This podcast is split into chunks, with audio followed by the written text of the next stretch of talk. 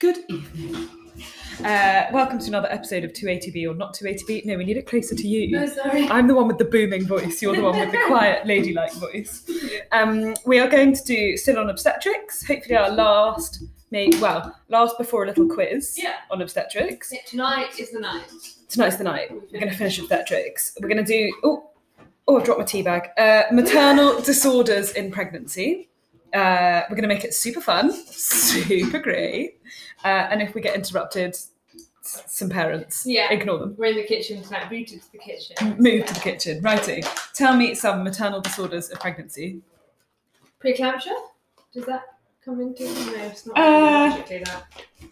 It's actually n- not Yeah. not on here, but Yeah, because it's not um, radiologically significant. that's true. Delicious, a little sweetie. Thank you. Uh, tell me one that. Oh, those are lovely. Oh, from Spain. Oh my goodness. Mmm. They're called bricks. Oh, they're lovely. Mm. Mm. Sorry. Um, so there's one that uh, puts you at high risk of premature delivery, Mhm. and you need a little stitch. Puts you at risk of a premature delivery. Mm-hmm. And it's a con- maternal disorder. Mm-hmm. In pregnancy. You need a, it's solved by putting a stitch in. Oh, sorry. Um. Oh, uh, uh, like a large os or Yeah. open os early. Um, it's called an incompetent cervix. Yeah, that's it. You're an incompetent cervix. Okay. Um, that's when the short when shortened the cervix Mm. when shortened the cervix is associated with a high risk of premature delivery. You call it short when the endocervical canal is Less than less two than point five centimeters. exactly less than 2.5 centimeters. That is exquisite guessing. Uh, there's So something it's shortened. So that's Shortened. Incompetent cervix. Yeah. Okay. um, there's something that occurs Mhm. in 80% of all pregnancies. Okay. Mm.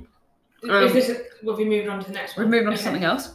Uh, it affects the right more than the left. Oh yeah. Oh, thrombophlebitis. No. Oh shit. No, that's completely wrong. Eighty percent of pregnancies Mm. affects the right side more than the left. Mm. Any thoughts? It's due to mass effect. Don't tell me. Don't tell me. The right side more than left because you get dextra rotation of the pregnant uterus, which makes sense. You know that uterus sits slightly to the right because the aorta like pushes it out of the way. yeah, That's yeah. how I think about it. So it obviously is going to push on something. Mm. So um, And you might notice this. Yeah, hydronephrosis. Smashed it. Which is mad. That's happens in 80% of no, pregnancies. I've heard that before. Have you? Yeah, Oh, fine. Not an exciting fact to you then. Fine. No, but it makes sense because it's one of those things. It's like an obstruction related. Yeah.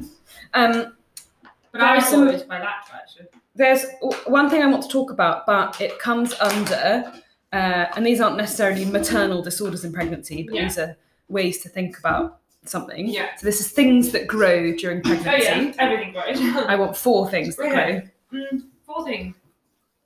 Your you your endometrium.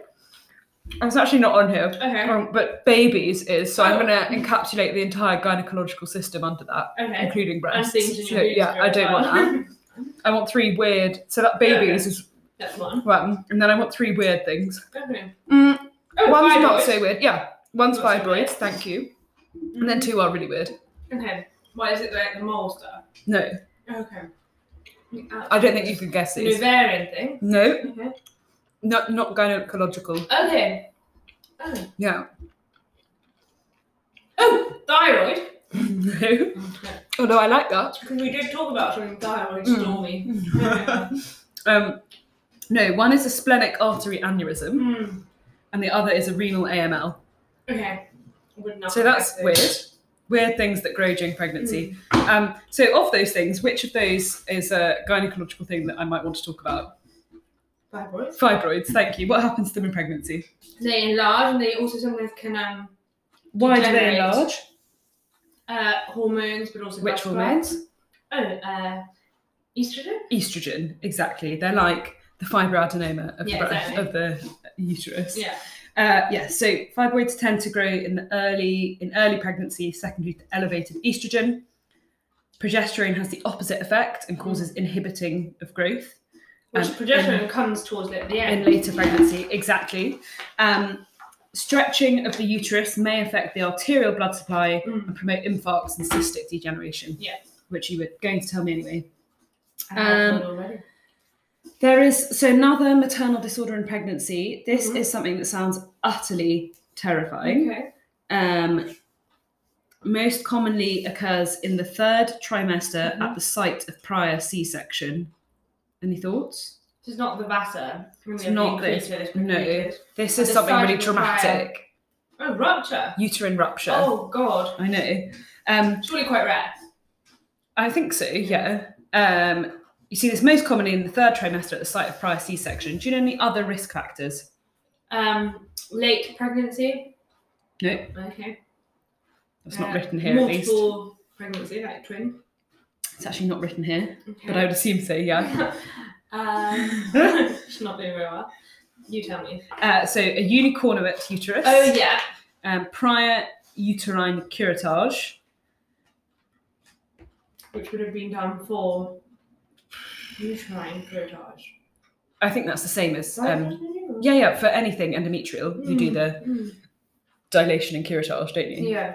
um, something called a trapped uterus, which I learned about the other day. A persistent retroflexion. If Mhm. you've got adhesions from endometriosis or PID Mm-hmm. or whatever, um, that puts you at greater risk. And interstitial implantation.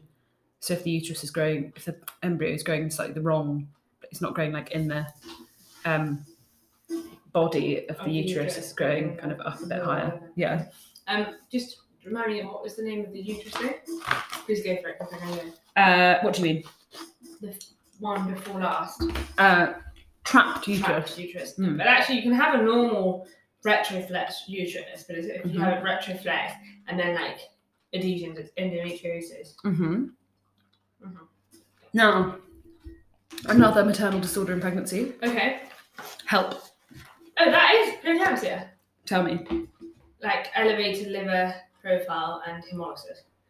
Yeah. And something, one other thing. Helps. Repeat. Eponymous, acron- acronymous. So, he is hemolysis. E, le, Elevated. elevated liver enzymes. And then lepe, What was it? low platelets.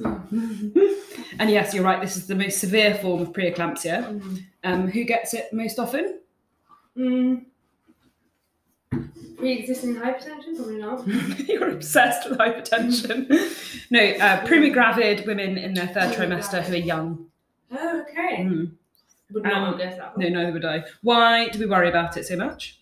What do they end up with? Disseminating intravascular coagulation. Exactly. I wouldn't have known that. Very good. Um, if they show this, Disseminating intravascular coagulopathy. coagulopathy, Not yeah. coagulation. No. um, if they show this, how would they show this to us in a radiological format? um, or... Hmm. I wouldn't know this. Don't tell me. No, I won't tell you. Oh, Mm, those are really a special treat. mm, I don't know. Mm, so they'll show it as, excuse me, Hmm. a subcapsular hepatic Oh, hematoma hematoma, yes, Mhm. the liver. In a pregnant or recently pregnant Pregnancy. woman. Yeah, that's the more I think recently pregnant. so You might not think. Mm. Hmm, okay. Uh, tell me about peripartum cardiomyopathy. Peripartum.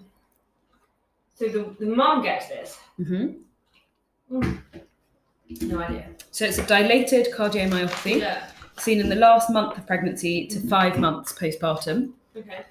Cardiac MRI findings Mhm. include globally depressed function and non-vascular territory subepicardial late gadolinium enhancement.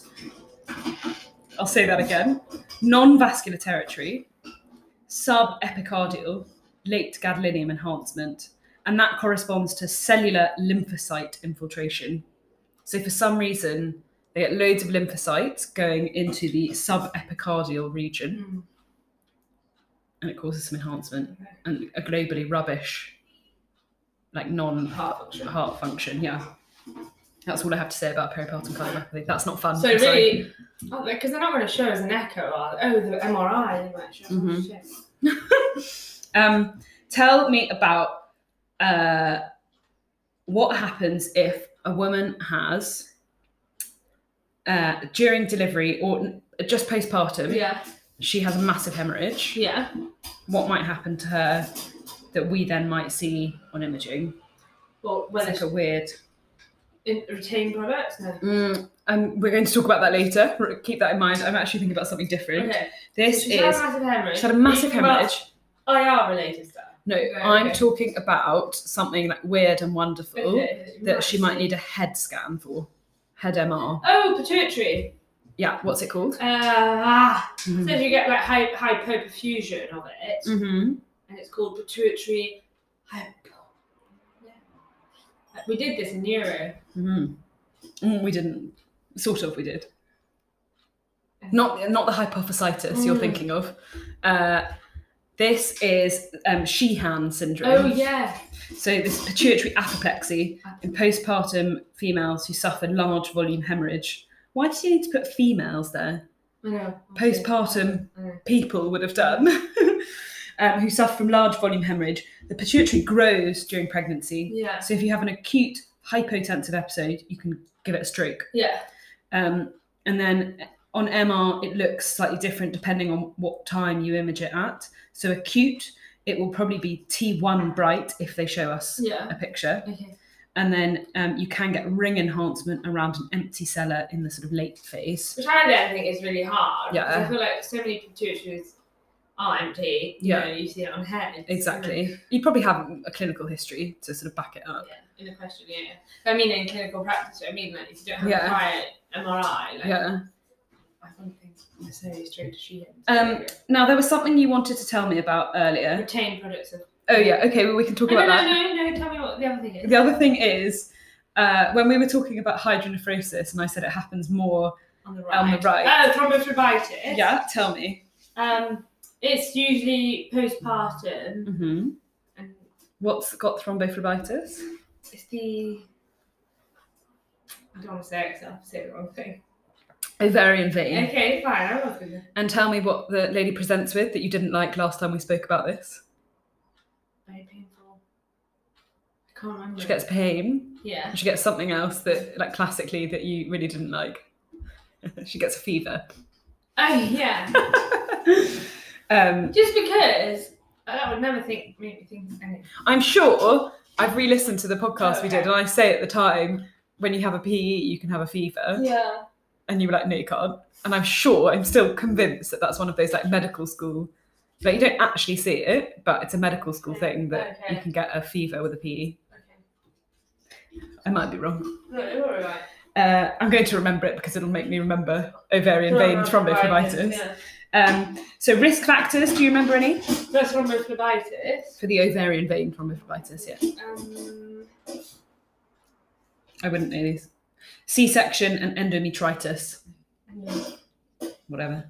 The right side is affected five times more often than the left. Oh, so I was right when you said the yeah, right side. exactly. Um, and they would show it to us as an enlarged ovary and a thrombosed adjacent ovarian vein.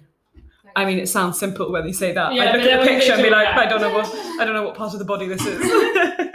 uh, right, what do you, what are we desperate to talk about? Uh, retained products. Tell me.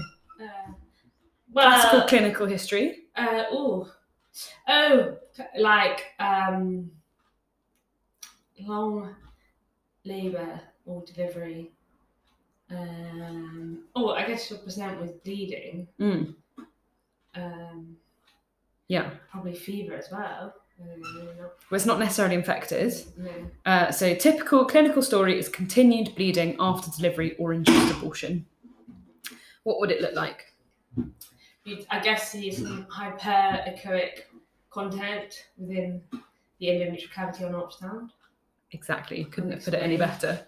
Um, presence or absence of flow is variable. You can have lots or you can have none. Okay. Um, it says a sneaky way to show this is irregular thickening of the endometrium that's greater than 10 millimeters, with some reflective structures and shadowing representing fetal parts. Ugh. Um, you can also think about it when the endometrial thickness is greater than five millimeters following dilatation and curettage. Okay, so you thought it was something else to do with dilatation, curettage, and the endometrial thickness is still more than five millimeters. Um, is a way of terminating with dilatation and curettage. Yeah, So surely this is more uh, than you haven't curettaged at all. Mm. I think. Um, so that's greater than five millimeters following dilatation And curettage. more than 10 millimeters. More than ten irregular thickening of the endometrium greater than ten millimeters with some like reflective shadowing, reflective structures and shadowing the, uh, the fetal parts. Um, testable associations include Mm-hmm. medical termination of pregnancy, Mm-hmm. second trimester miscarriage. Why, why medical, uh, whether that's caused it, like incomplete medical? I think these are uh, so you are at higher risk of having retained products of conception if you've Oh, had okay. a medical termination of your Oh, pregnancy okay, sorry. Or previous pregnancy. Or that of that pregnancy, um, or you've had a second trimester miscarriage, which makes sense to me. There's more like established there. Yeah, yeah. Um, and if you've got placenta accreta, again, that makes sense to me. It's not going to come out as easily Yeah. because it's sort of dug in. Yeah, yeah. Um, very good. And then there's one final maternal disorder in pregnancy I'd like to talk to you about. Uh, this is this broad term for um, the here we go. The history you will be given is fever and uterine tenderness. Did we just mention it with something else? Maybe, No, yeah. Endometritis. Yeah, exactly. Um, the history, if you're given one, will be fever, uterine tenderness, and C-section or prolonged labour. Okay. So, like, some reason why it's had cause to get infected. I obviously got those two mixed up because I was talking about prolonged labour. yeah, exactly. Yeah. And well, I think it makes sense that, like, well. surely retained products of conception make you more Yeah. like at risk of having an endometritis. Mm. Um, what does it look like on ultrasound? I guess it's going to be a thickened and inflamed endometrium, Mm-hmm. so probably increased vascularity. Yeah, it doesn't actually say that. Thickened heterogeneous endometrium with or without fluid and air. Fine.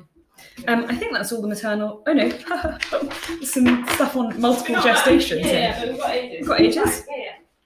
I didn't realise there was a whole other page. Disaster. Yeah, we're all good. Loads time. Yeah. So we're now going to talk about multiple gestations. Yeah. Your favourite. Uh, Have you seen the documentary? no. Might watch another episode. Okay, good. Um, tell me about placental terminology in twin pregnancies. Oh yeah. So what you're interested in is the chorion and the amnion. Yes. Um, so you can eat, you can have them to be mono or di. Mm-hmm. So the the probably mo- one that's going to have most complications is mono mono Yeah. mono amniotic mono chorionic. Mm-hmm. Would you say it the other way around? Don't mind. Okay. And I think it is mono amniotic. I don't know. And then that means you have one. The pictures are confusing in this book, so ignore that. Yeah. Uh, one amnion, one chorion. They're sharing more, and then you can have.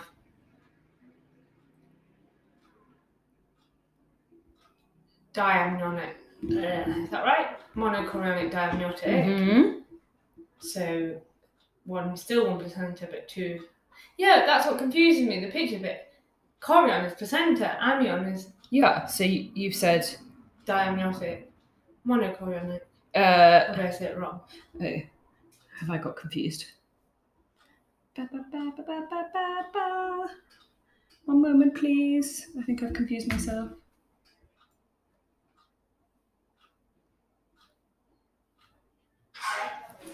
I. Whatever. Keep going. Tell me anyway. Yeah. So mono mono mono die, Yeah. other mono die, die die. exactly. Um, which one do uh, non-identical twins have? Die die Yeah. or um uh dichorionic monoamniotic. No. Other way. Dizygotics are always dichorionic and diamniotic. Both of them. Yeah. Always. They've got two oh, separate. There's two then separate ones. Yeah, yeah. yeah. Okay. So you can have dichorionic diamniotic with monozygotic twins, so identical twins, Yeah. but um, you always have that with dizygotics because No, there'd be no reason why their placentas would be the same. They don't come from the same place. Yeah, yeah, yeah. Um, what what determines whether they've got one time two separates. Thank you. Any So idea? earlier it separates, it's something like 10 days. Alright? So Is I've got eight days or- actually. Oh, eight. Yeah. Um, so if it separates early, great. Yeah, and then you get diamniotic. Yeah. After eight days, monoamniotic. As a point of trivia, the late splitting after 13 days can cause It's bad. conjoined twins. Yeah. Sort of bad. Yeah. Um, good, good, good, good, good. So tell me about how we differentiate on imaging. Oh, oh, you need, there's like certain size. One's Yeah. called the T sign. Thank you. And with that one, essentially, they're together. So that's you're thinking more your mono ones. Yeah. Essentially, because the two aren't fully separated. Yeah. And there's one I think it's called the delta sign. Yeah. Which essentially is the opposite of that. Mhm. Which you get like almost like a little indent or V. Yeah. Between the sacs of the two of them, which Yeah. sort of implies that they're more separate. Yeah, exactly. And it's also between what though? Between the is that chorions. chorions Hmm. between the placentas? Okay, is Yes. that right? Yeah, I think so. Because I just get so confused here because it says monochorionic, which Yeah. in my head is one placenta. Yeah. But then they've drawn two. Yeah. So I don't know. I got really, but I just thought I don't think I need to I don't think we need to worry too much about it. Yeah. Ri- Ritty will have the answer. Do the Ritties. I know you know what they are, so just don't look at those Yeah. images. Um, yes, the sign you were telling me, the delta sign, is Yeah. also called the twin peak sign. Okay. Um, and then um, there's also membrane thickness you can use as a way to assess. Okay. Um, So thicker, probably more separate. thick, easy to see, thin, hard to see. Thick is supposed to mean there are four layers, Yeah. Uh, so it's dichorionic. Yeah. Thin, two, so monochorionic. Um, but that's not a brilliant way. So then we use the twin peak sign. Mhm. Um, as you said, it's like a beak-like tongue between the two membranes, and that excludes a monochorionic pregnancy. Mhm. And then the T sign, that's monochorionic when you Yeah. don't see anything there. Good. Uh, twin growth. Do you use? Centiles. Yeah. Do you? Yes. Yeah. So you use normal growth charts Yeah. for the first and second trimester, Yeah. but not the third. Okay. Um, and then the femur length tends to work best for twin age and later pregnancy But wait, why don't you use the percentiles in the third trimester? because I think they slow They're down. not accurate. is it? Yeah. Okay.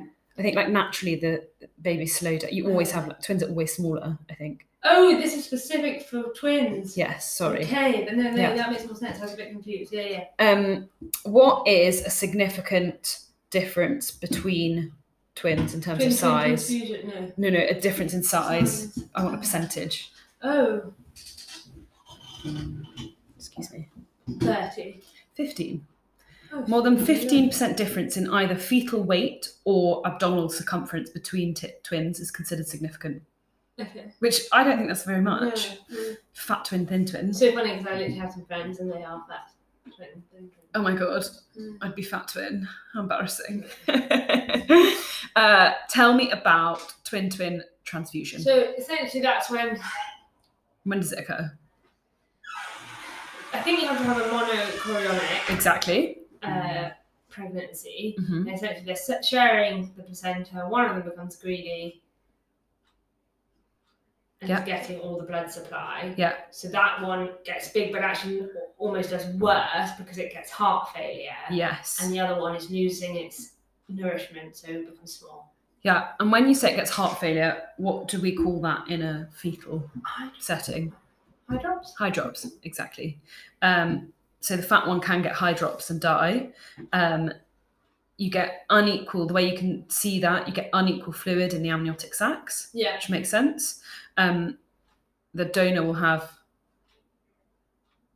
The donor of the blood will have lots of fluid because it's small the amniotic sac. oligohydramnios So, because the fat twin's stolen everything and now well. now got heart failure fine. and it's So like fluid hydrops everywhere Fine. you know. Okay. um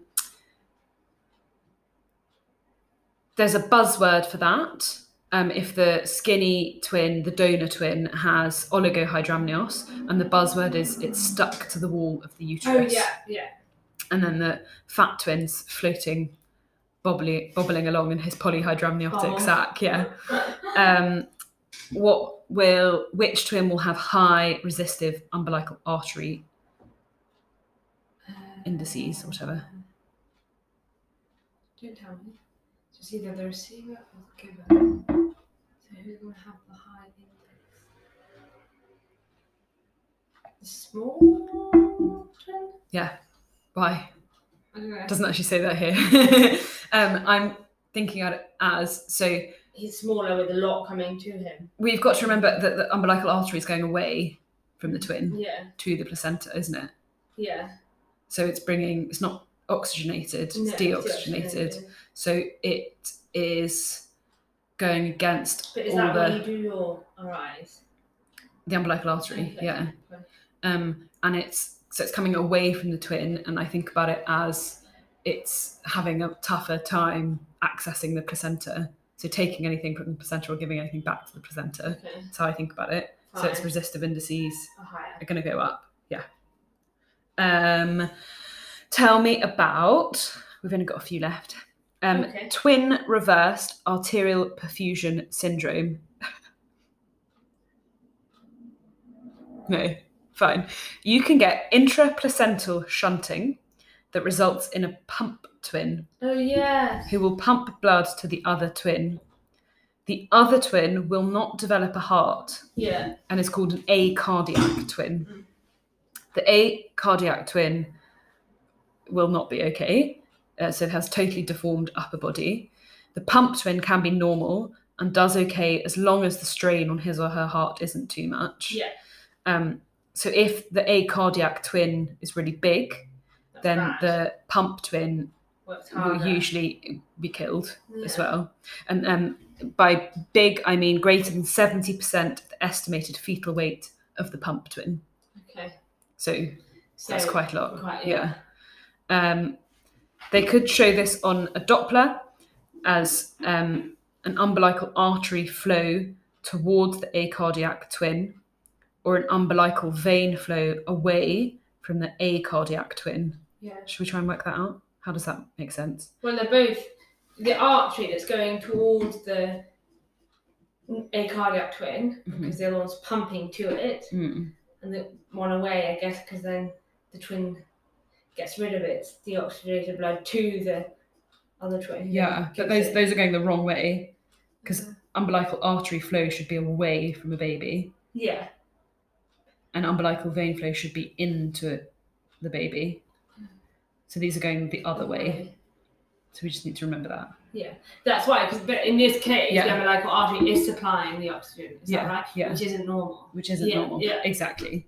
Um, and then there's something called one dead twin.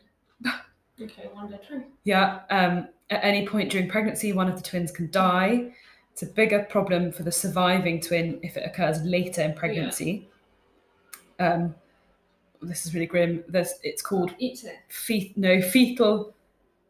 No, that's not it. Um, that's the next one.